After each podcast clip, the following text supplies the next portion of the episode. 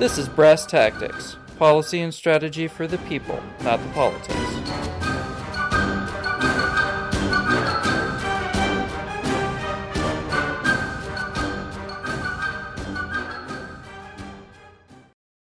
Welcome back to Brass Tactics. As usual, I am still Joe McGiffin, and today with me I still have one Peter Mitchell.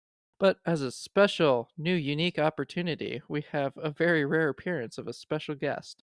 Today with us is Charlie Faint.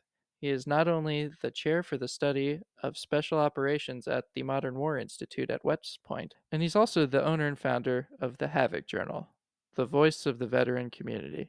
Charlie, thanks for joining us. Pete, hi. Joe and Pete, hey, thanks so much for having me on the show. I'm a big fan of brass tactics. Really looking forward to the discussion tonight. Thanks. That puts you in rare company with my mother and occasionally Pete's wife. good, good company. Good company to keep. Glad to be growing a community. So, tonight's topic, we were going to talk about a really common acronym. So, for those of you who may be joining us for the first time or who have been with us so far, Pete and I have mostly argued about the history of war, the philosophy of military theory, and how we look at war, and some of those big forces that move political science. And, and this is going to be another one of those episodes. We're laying some uh, framework right here. This is what a week and some change since Tucker Carlson's Putin interview, which is a really cool one, which we're excited to get into.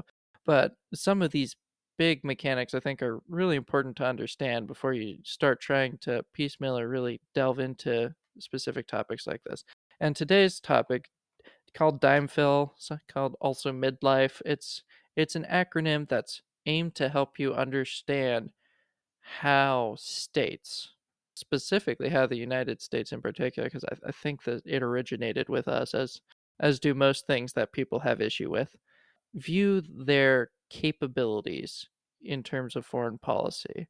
And so this original acronym stands for the D is diplomatic, I is information, M is military, E is economic. And that was the original one was dime. And then later on, uh, mostly during the prolonged counterinsurgency conflict of the war in Afghanistan, we added a few other ones that are were generally associated with state building, but that doesn't imply that they're limited there. And that was financial, which I'm going to let Charlie explain how that's different than economic because I personally still don't see a difference. Charlie, the extent of my capabilities with either economics or finances, I make sure there's more coming in from the paycheck than going out each month, and that's about what I can manage. You're doing better than most governments around the world if you're doing that, Joe. Well done. And so, yeah, uh, and that leaves I for information, and the last one is L for law enforcement. Charlie has spent the better part of his academic career with a heavy focus in this sort of arena of the foreign policy community with these basic building blocks. So, Charlie, does does this acronym work out or is this something that is just setting up limitations for how we can re-envision foreign policy capabilities? So, Joe, I'm thrilled that you and Pete have asked me to discuss this. This is something I've been interested in for a very long time. As I mentioned before the show, the article that we're talking about right now, my my midlife article, something I wrote about 12 years ago. I was first exposed to the dime construct when I was in graduate school, and I thought it was useful at the time. And if any of your listeners or or you fact check right now, you can Google dime and President Obama, dime and President Trump, dime, and just about anybody, and you'll see them refer to it all the time. They they were usually in the context of we have to use all of our instruments of national power, the diplomatic, information, military, and economic, and they normally say that right before they default on the military and economics. It's really it's like, hey, we got to use all the instruments of national power, and we're sending the Marines. That's normally how it works. It's something like that. So just backing up a little bit on on dime fill, the second I stands for intelligence. So it's information in dime and it's information and intelligence in dime fill. I thought building out the fill part to dime was useful because there's there's far more dime is too simplistic if you really study strategy or if you study international relations or politics. But I think that that that was insufficient also, which is why someone other than me came up with midlife. I, I like that acronym better than dime fill. I think it's midlife is, is less cumbersome. But I think that we overlooked a number of other instruments that that can be and are used, and limiting ourselves to dime filler or dime in particular overlooks a whole bunch of other things. It's this is an imperializing concept. I was again, I was exposed to this the first time in grad school, just like Dr. Faint was. But just a, a year or so ago, I was watching a lecture at the uh, Maria Theresa Academy in Vienna, Austria, and the Austrian army colonel starts discussing the war in Ukraine, the Russo-Ukrainian war, and he says we need to look at this through the appropriate lenses of national power in German. But then he flips to a side, a new slide that says in English, "dime," diplomatic, informational, military, economic, and then in German is briefing this slide, which he clearly got from some American officer or whatever, just translating it for his audience like this is the way things are right? This is the way it's supposed to be done correctly. This is the standard that was that blew me away because it's just like there's no it's shocking to me because like there was no independent twist on it there was no austrian riff on dime no we're just going to take dime the way that the americans say it is and we're going to accept it and then look at the war through that lens I mean, we took mission command basically from them, so I guess it's just fair play that they they borrowed dime from us, so it's all good. So I think it's very. that was the north. That was the northern Germans, Charlie, not the not the southern Germans, right? Wait, there's a difference. I, hey, so yeah, they were neutral during the war. Right, they were right. So I think I think dime is useful. I think dime, dime, dime fill midlife, however we want to look at it. I think there's utility in that. I think a lot of the, like a lot of things though, we get overly focused on it and neglect everything else that could go into it. Especially when people pay lip service to it, like I mentioned earlier. I, I was not really joking when I was joking about how we talk about dime, dime fill before we fall back on me, the military economic but I think it's useful to get people thinking about it. It's certainly useful for me when, when I was first starting out, and Pete, maybe same for you. When I was first exposed to it, I was like, oh, wow, this is really great. When you start unpacking it, you, you start to find limitations. So a couple of episodes ago, uh, Joe and I discussed the the evolution of U.S. Army doctrine all the way up through the 1970s and 80s. Dr. Faint, could you enlighten us about where dime fill midlife kind of comes from? When does it first come up on the scene? Or do you know like the roots of the of its conception or its broad acceptance? Yeah so i was actually looking this up before we went on the show i was like i bet someone's going to ask me about this. So this has been a, a thing in international relations theory for a, a long time. So i don't know when it first started at least at least four presidencies ago because in my article that i wrote as that's how far i was able to go back. So it's been around quite a while and any framing is is reductive but i think it's necessary especially when you look at strategy and all the things that a nation state especially one as powerful as america can do all the levers we can pull we've got to frame that and explain it in a way that it's digestible especially when all three of us if we just say here is everything you need to think of because you all have that background and ability it'll blow their minds and it'll shut down and they'll be convulsing on the floor and never learn anything. So i think we can start them with something like this like okay i, under, I understand dime now I can move into this, now I can move into this, and eventually they can become like Pete. And and uh, I noticed the humble brag there, Pete, of, of how you were uh, going back and forth between German and English in this thing. Uh, very well done, No, well done, well done. Pinkies out, y'all. Pinkies out. So, Charlie, on the on the note of understanding dime, I I don't want to run the risk of not making this as transparent as possible for those of our listeners who are outside of the community of knowing. So maybe we could just quickly unpack. I know I listed them, but maybe we could just unpack what we mean by elements of national power and and how these help to frame. Yeah, absolutely. So I'm going to skip straight to midlife, which is my interpretation of the evolution of dime, dime fill. And again, I didn't come up with midlife; someone else did. I don't know who to credit for it. I'm just saying that it wasn't me. But I did put some original thought into what I think are the most significant uh, elements of organizational influences, is how I refer to them. And I know we're going to talk about non-state actors here shortly. But specifically, we have the military, which is pretty standard. I think everyone intuitively understands what the military is.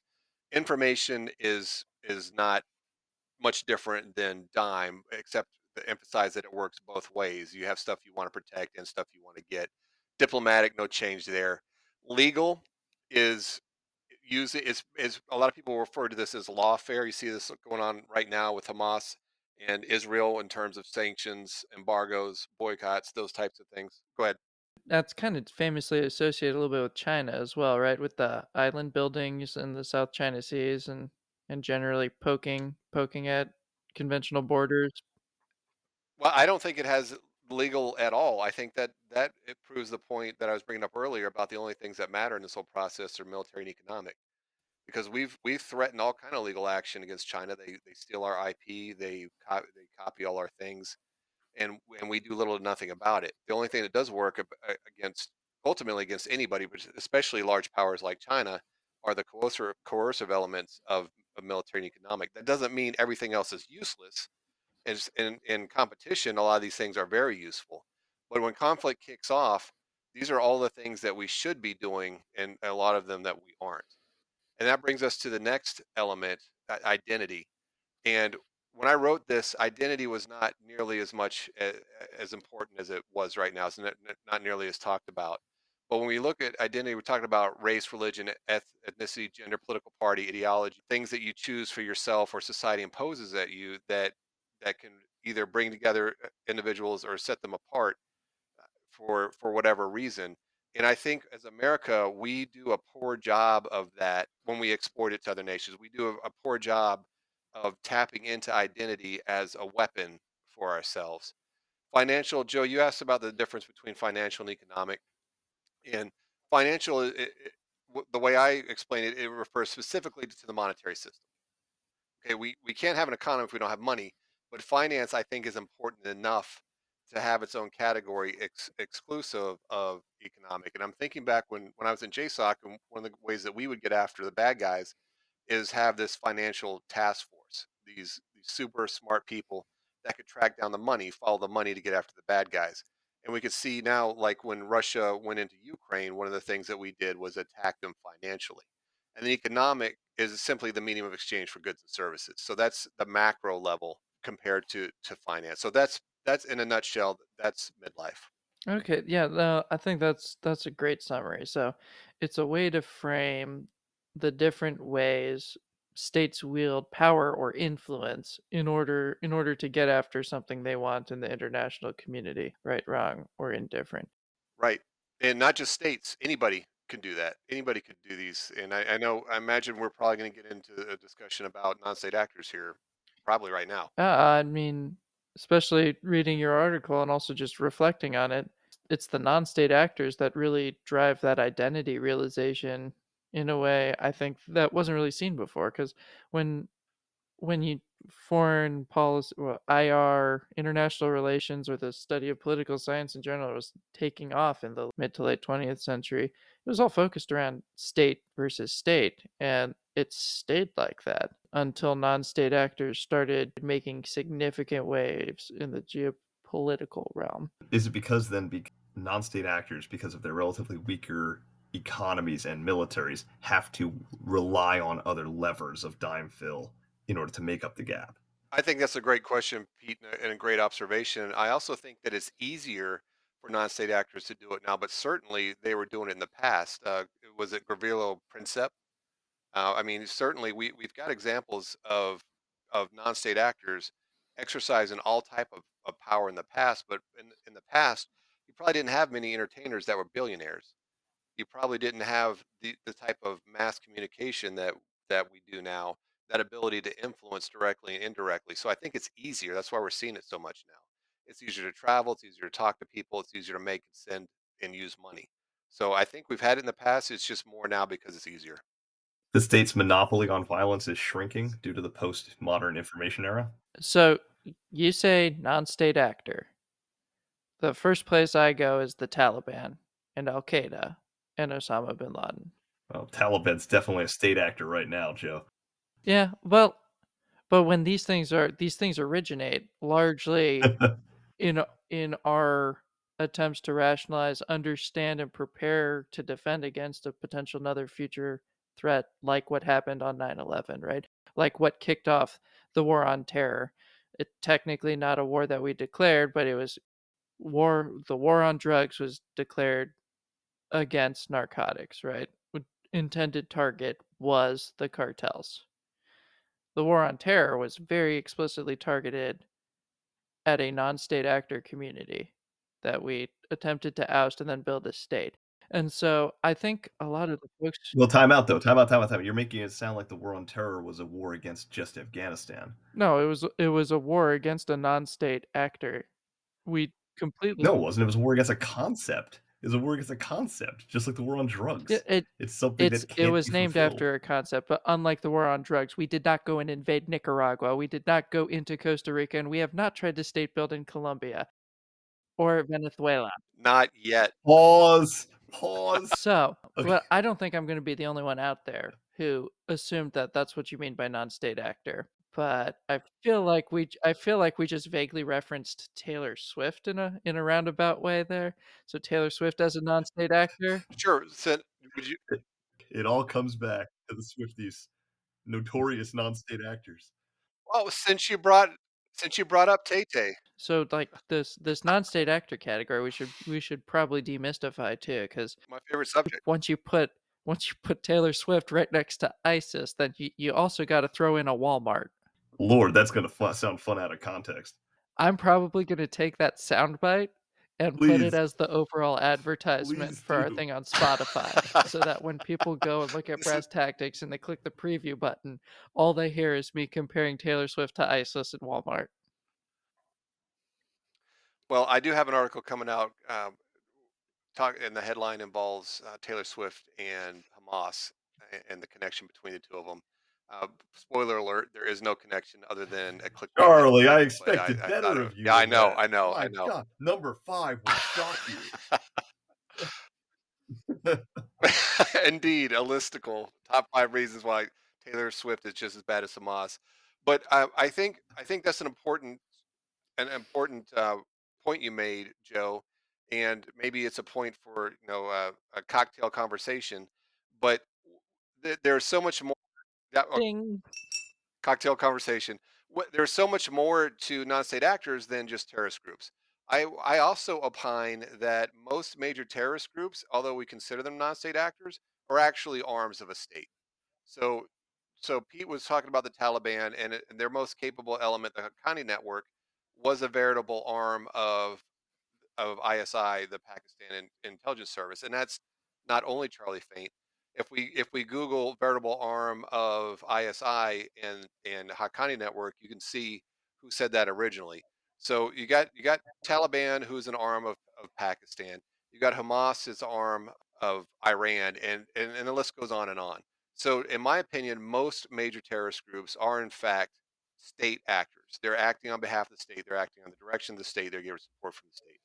Non-state actors, and especially in today's world, are more like your Taylor Swifts, Jeff Bezos, people that are not, or at least we assume are not, under the direct control of, of a government. And I think Taylor Swift is an excellent example, and I'd like to unpack that more if you guys are down. Oh, always very topical. I have a lot of respect for her. I think she's example number one of why proof of my theory, of my hypothesis about midlife. Uh, Tay Tay is, is number one on the list. So a little little background on this. I have been a fan of Taylor Swift for a long time. I'm not talking rabid Swifty fan, but I do like Taylor Swift. I think she's a very talented musician. Ours, her, the video that she did for the, the song Ours really struck a chord with me. Uh, the the person her love interest in that video was a 101st Airborne Division soldier. I was in the 101st. I was stationed at Fort Campbell, etc. I also have a daughter who's turning 16 in two days, who is all things Taylor Swift. So I went and watched the Eras Tour movie because there's no way I can afford to go to the tour myself. And I think that she's a fantastic example of what someone with a huge following and a huge budget can do and get done and influence. So how do you leverage that? Well, you have a militant arm of the Swifties, Yeah, well, right. So sh- and you have informational power. Like, she's- she's, big in Japan, she so that's she diplomatic. is she is she is not in any any meaningful sense beholden to a state, right? So does she just go call dibs on an island and then just have her people flock there, or is there is there potential to leverage? So she's got a lot of influence. So what? How how do you actualize that? So, for example, I, re- I read an article this morning that Taylor Swift had Kanye West removed from the Super Bowl because they have a beef.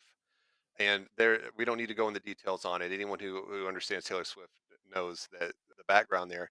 But that's an example. I don't know if it's true or not. I thought I, I laughed, but that's an example of her using the soft power that she's accumulated to coercively force something someone else impose her will on someone else.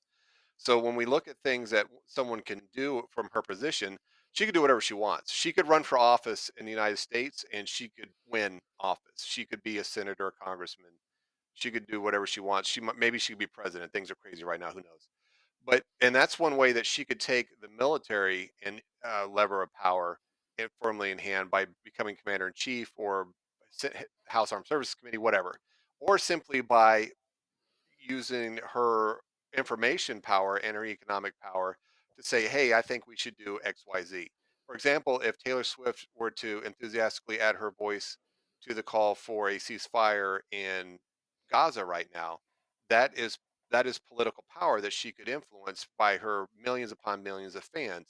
If she want to put money towards advertising, et cetera, et cetera. So she can use her soft power to have hard power results.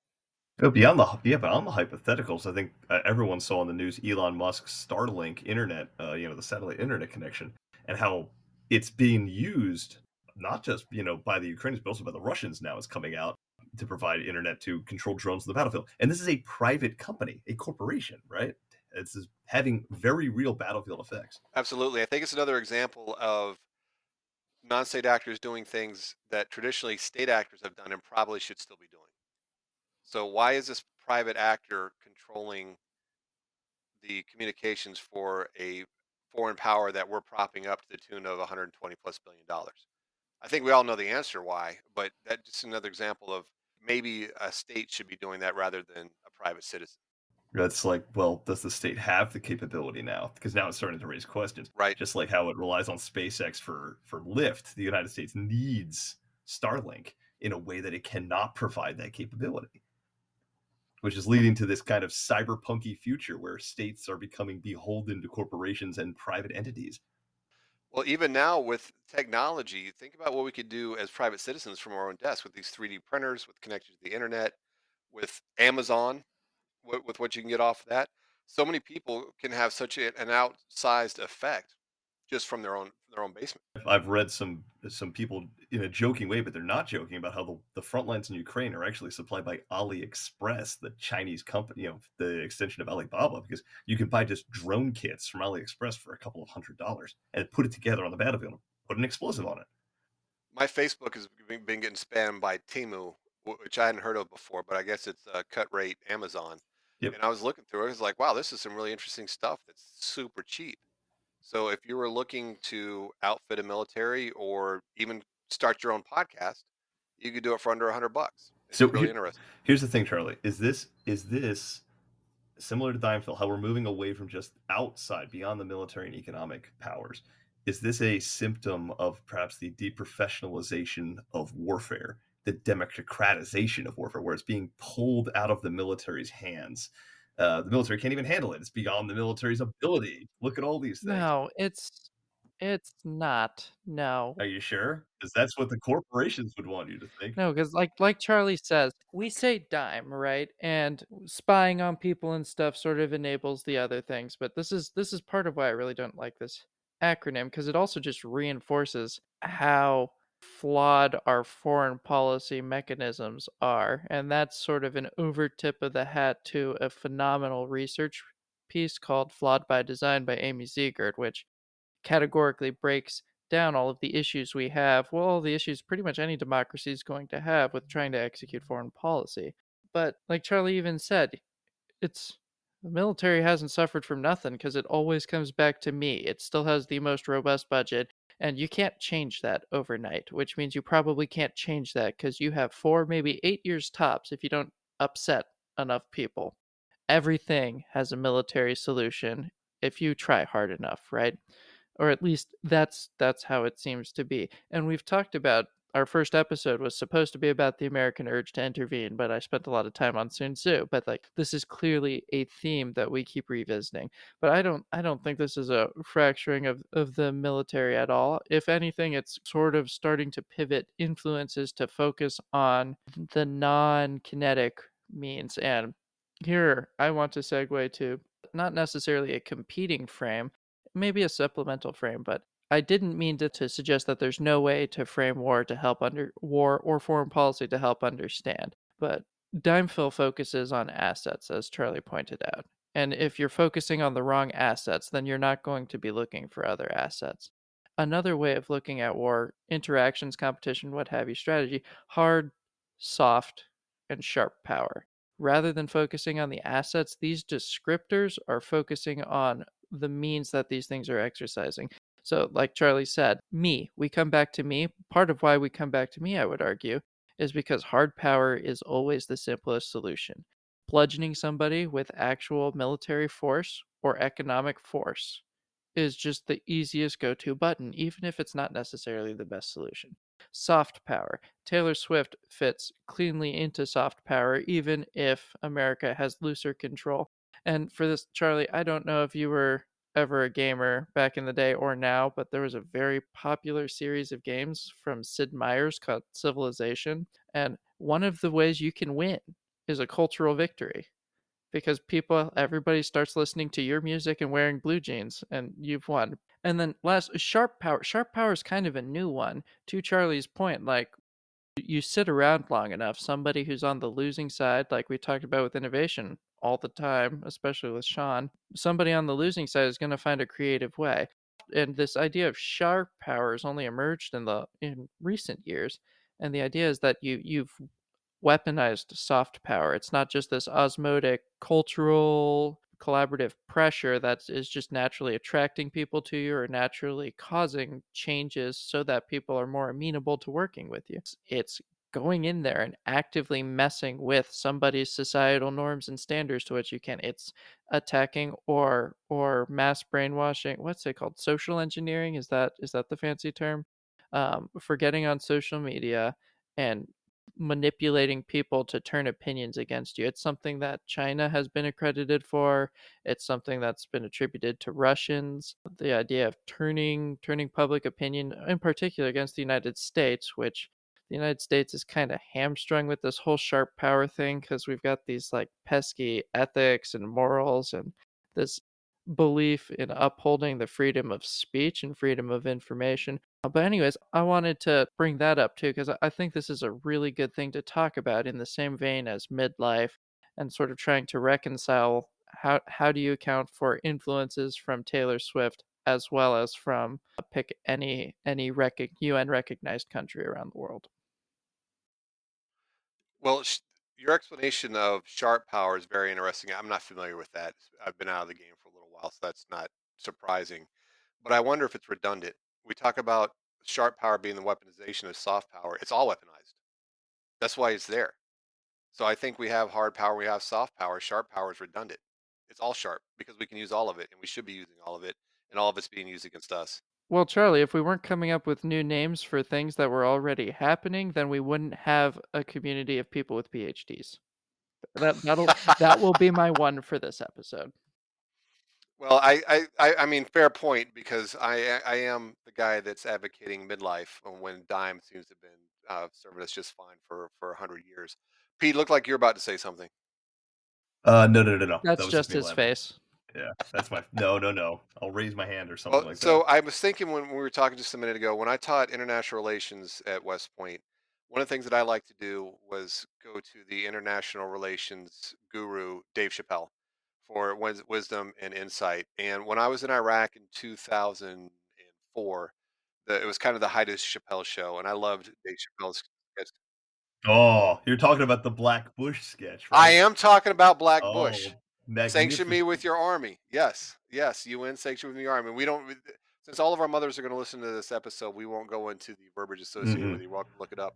But I, th- I thought that was an excellent example.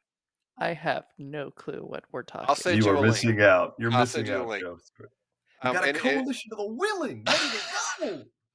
Africa who? Who Bambaataa. said that? Yeah, exactly. That's a that was such a great skit, but so right on. And it goes goes back to the point we were making earlier, where ultimately it comes down to military economics. So you got the United Nations that is making noise in the skit, it's like, hey, uh, I think you should do this. I think you should do that. And President Chappelle, who's in the skit, uh, was basically saying, "Oh, you should sh- sanction me with your army. Oh, you don't have an army." and then he explained what he thought the UN should do since they don't have an army. But it was is another interesting call. I mean, power is power is power. You, you can look at you can look at Cersei Lannister in Game of Thrones. Knowledge is great, but power is power, and that's the that's the the hard power that you're talking about. Or Joe, as I learned just now, we were going to refer to it as sharp power. But going back to midlife, in your estimation, Charlie, to bring these I really liked what you what you suggested we refer to them as these elements of organizational influence. Should our foreign policy complex be established to reflect that? So like diplomatic, that Department of State, great. Information and intelligence is that somewhere between the CIA or the Office of the Director of Intelligence Agency? Is there a disconnect between how we frame foreign policy influences and how we are currently arrayed to conduct foreign policy? I, I think so, Joe. I think uh, uh, bureaucracies in general are slow to respond to just about anything, any changes. Look how long it took us to to deal with the internet, and AI is coming on the scene right now, and nobody knows what to do. So it takes a long time for this to kick in. And in terms of who should be responsible for what, I think we have organizations in place to handle all these. We have a Department of Justice, we have the State Department, we have a military, etc. But I think it's changing the mindset and changing the focus. And when we're talking about midlife and changing the focus, we're talking about strategy. Pete, do you remember what B.H. Liddell Hart said about getting a new idea into a military mind? Are you are you familiar with that quote?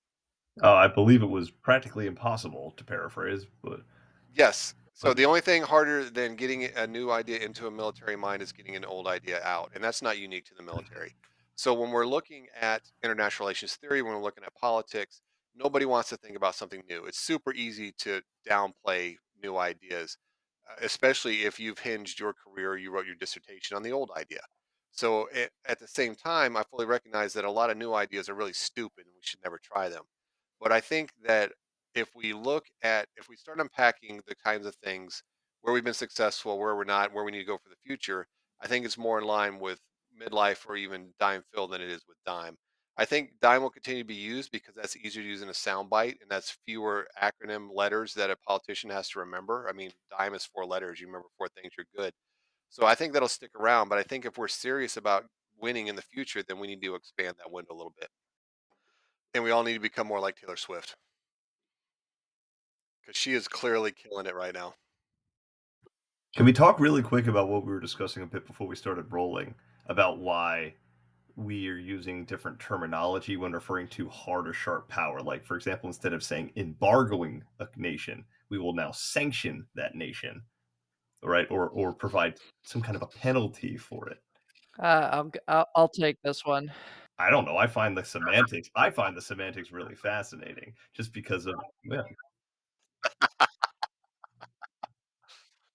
Well, I think Pete, there there may be Oh, a all right. there may be Okay. a, a, a simple answer for that. I think an embargo is an act of war. So if we say we're going to embargo, if we're and someone could fact check me on it, although I'm, I'm pretty sure I'm correct. So we're gonna we're gonna we're gonna embargo Russia. Ah. Oh, that's an act of war. If we're gonna sanction Russia, oh, that's that's soft power. So I think that, that there might be a deliberate reason why we're not doing that. You're totally correct. 'cause we're not blocking all Russian trade. We're just blocking some assets. Not that either has ever successfully achieved anything. The British embargoed the heck out of Germany in World War One, and they choked the life out Uh, of them. we embargoed we embargoed Hundreds- Cuba. That worked. Yeah, hundreds of thousands of Germans starved to death during the turnip winter in 1917. Embargoes definitely They took their missiles and went home.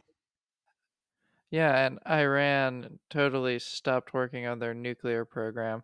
Sanctions typically involve We the literally gave them their nukes back during what was it, the Eisenhower administration? No, we, we gave them we gave them their money back. sanctions typically involve the imposition of economic or political restrictions, while embargoes involve a complete prohibition on trade or other economic activity. Ah, I see. So there is a distinction. Uh, You when you when you when your list of sanctions gets too long, you just say you've embargoed them. Uh, I like that. Indeed, indeed. Well, Joe, you were asking about civilization. I'm familiar with the game, but and I am a gamer, going all the way back to like paper and 20-sided dice Dungeons and Dragons, so I am very familiar with with Civ. And yeah, you can. What was your favorite character? I I and and oh, and Dungeons and Dragons. Absolutely. So I I I play fifth edition now, and I like the warlocks. Oh, all right, all right. Back in the day, I had a magic user and an illusionist, so and and a thief and a thief. So, but yeah, I like the warlock character. It has a very uh, H.P. Lovecraft feel to it in fifth edition, so that's my favorite.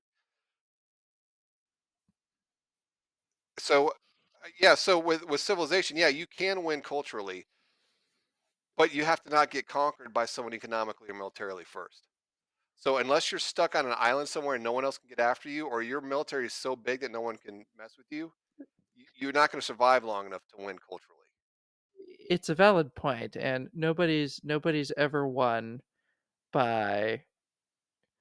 For example, everybody listened to Gangnam Style for about two months there when that song first came out, but who remembers that now?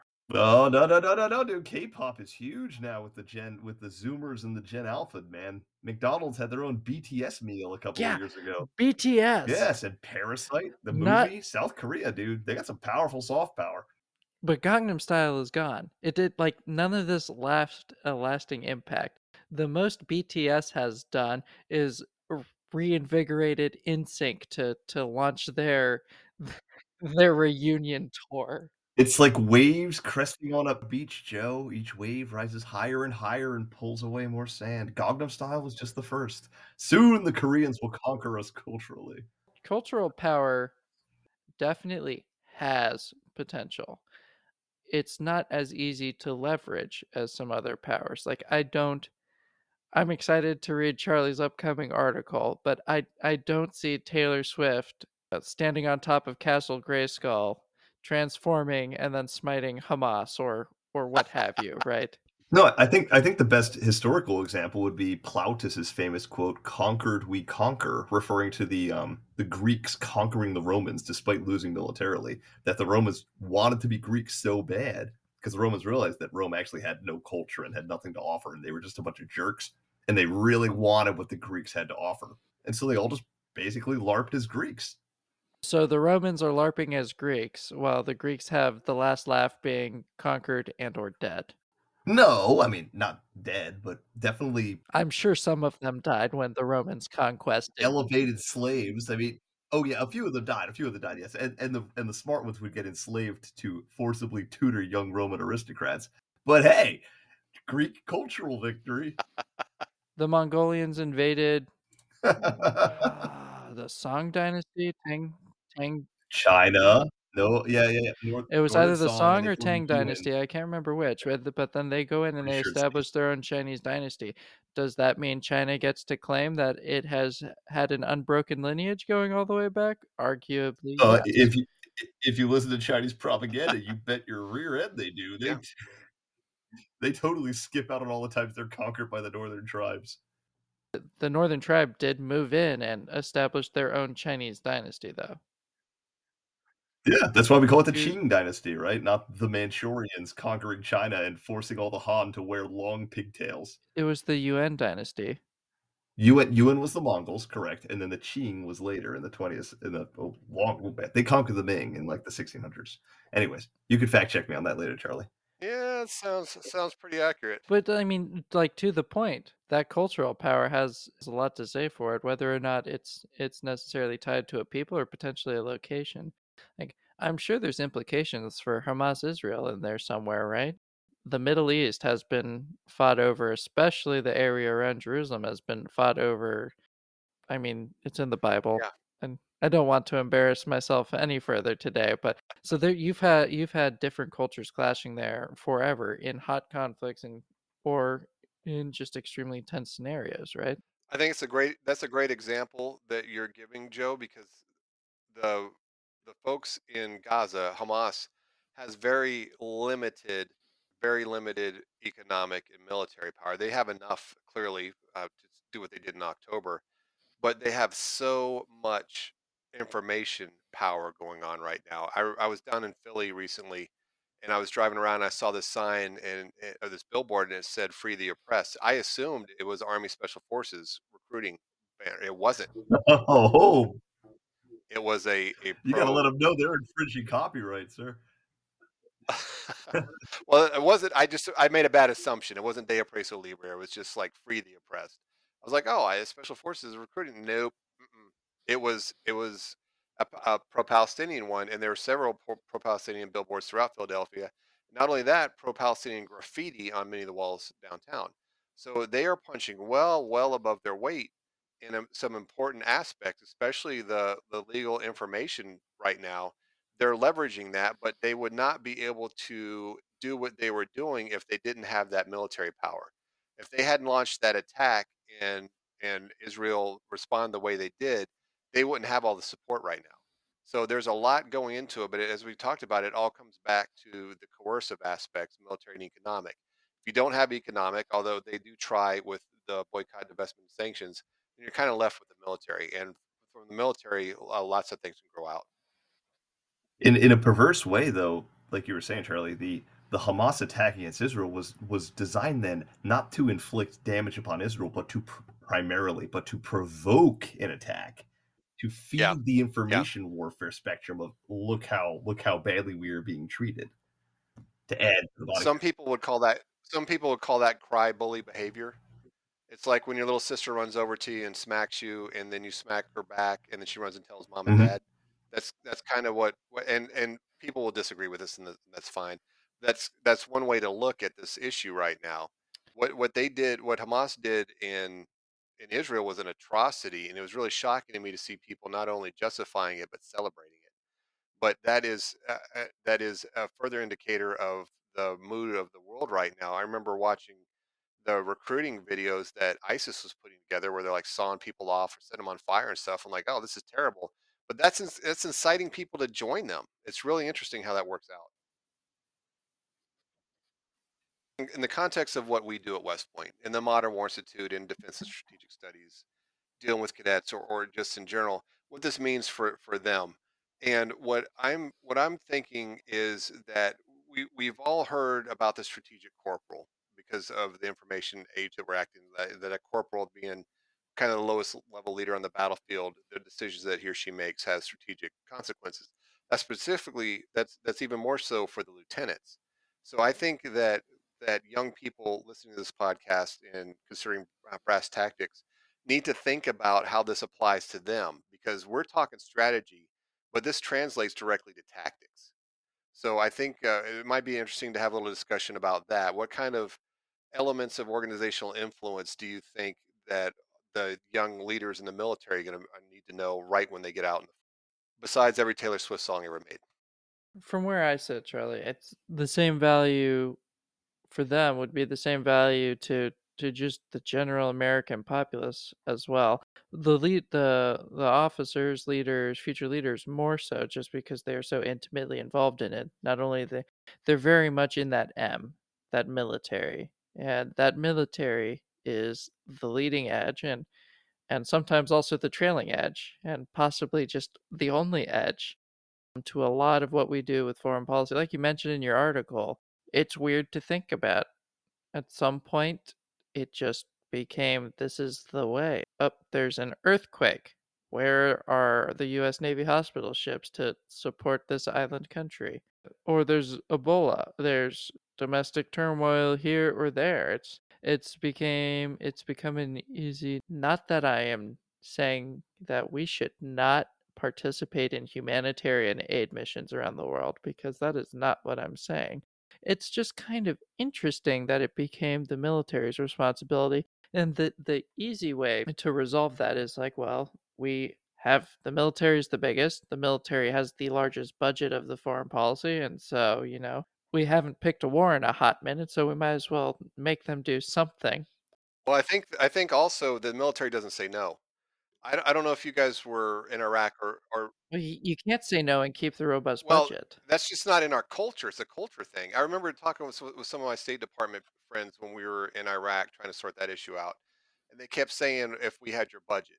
I think one of the comparisons they make is the State Department's budget is like less than the budgets for the military bands. I haven't fact checked that. I don't know if it's true. We have more U.S. Army band military occupation category soldiers than the State Department has foreign service officers. That, that makes correct. more sense.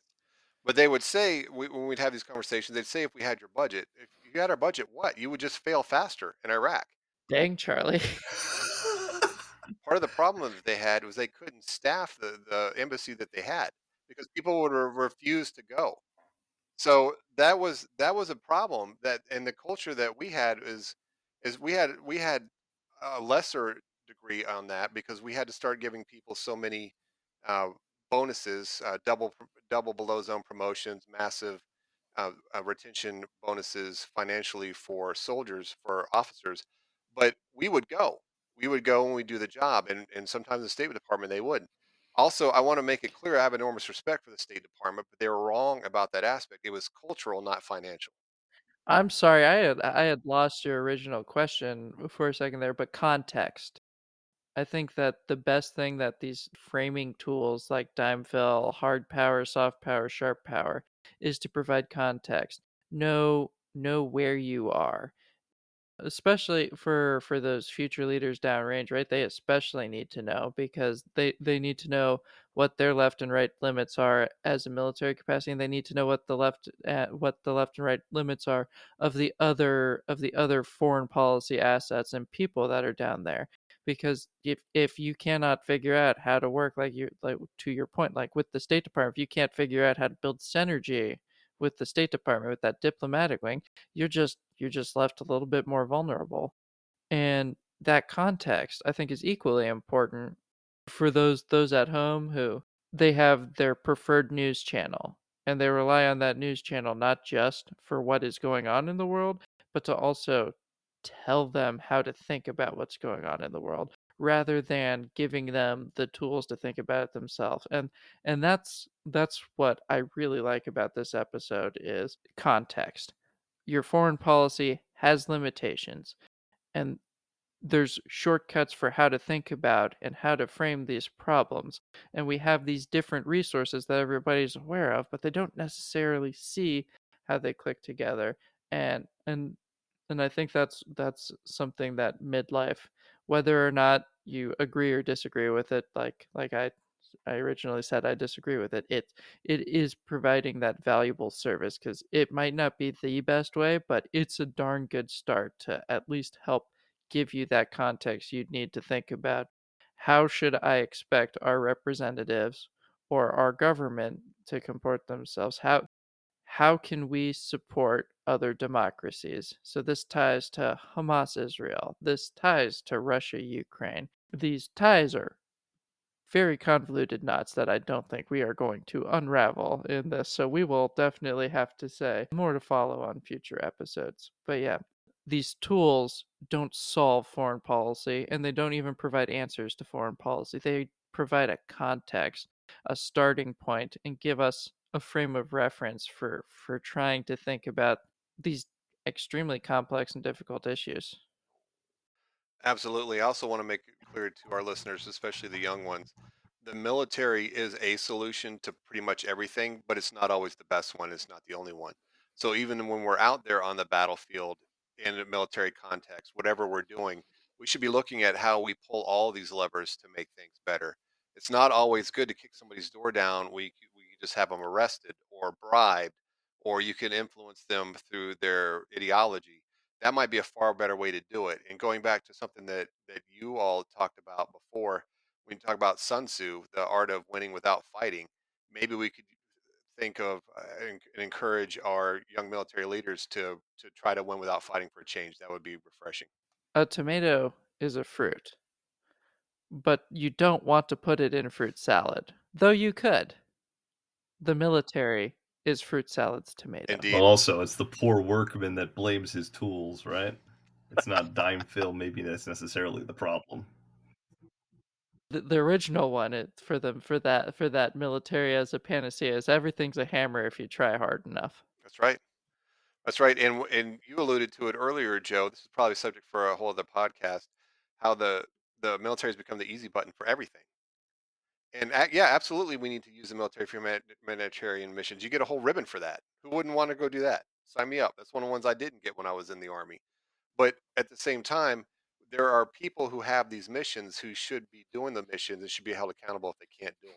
So we got the easy button that we keep pushing, keep pushing, keep pushing. One day that button's not going to work, or it's not going to work in the way we want.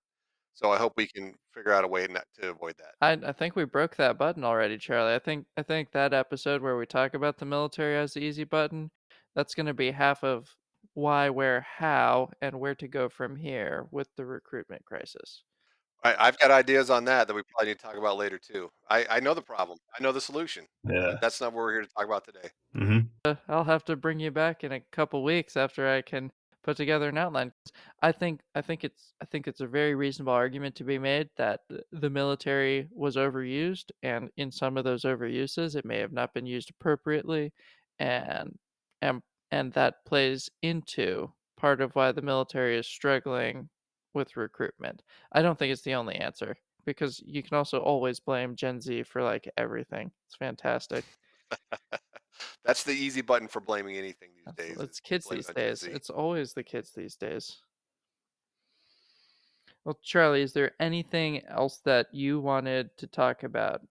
No, I just wanted to, to compliment you guys on this show. I know that, that you're only like five or six episodes in. I think this is a great thing. First of all, all, all the way from the title, Brass Tactics, I, I thought that was really clever. I, I told my wife tonight, who was also a 10 year Army vet, I, I, she's like, Oh, what podcast you going on? I said, Brass Tactics. She's like, Yes. So I love that. But more importantly, these types of shows, this type of information operation, if you want to look at it, is so important because this can reach people that that otherwise wouldn't get it or otherwise wouldn't receive it in the way that I know they do, like on the exercise bike or in the classroom or something like that. So thanks for what you guys are doing. Uh, thanks for having me as a guest, and good luck with your your subsequent shows. Thanks. Thanks, I'm, Charlie. I'm just waiting for somebody to screw up the outro because that's that's sort of been like a staple hallmark I got so your outro far. right here. Let's go drink. There we go. Yay!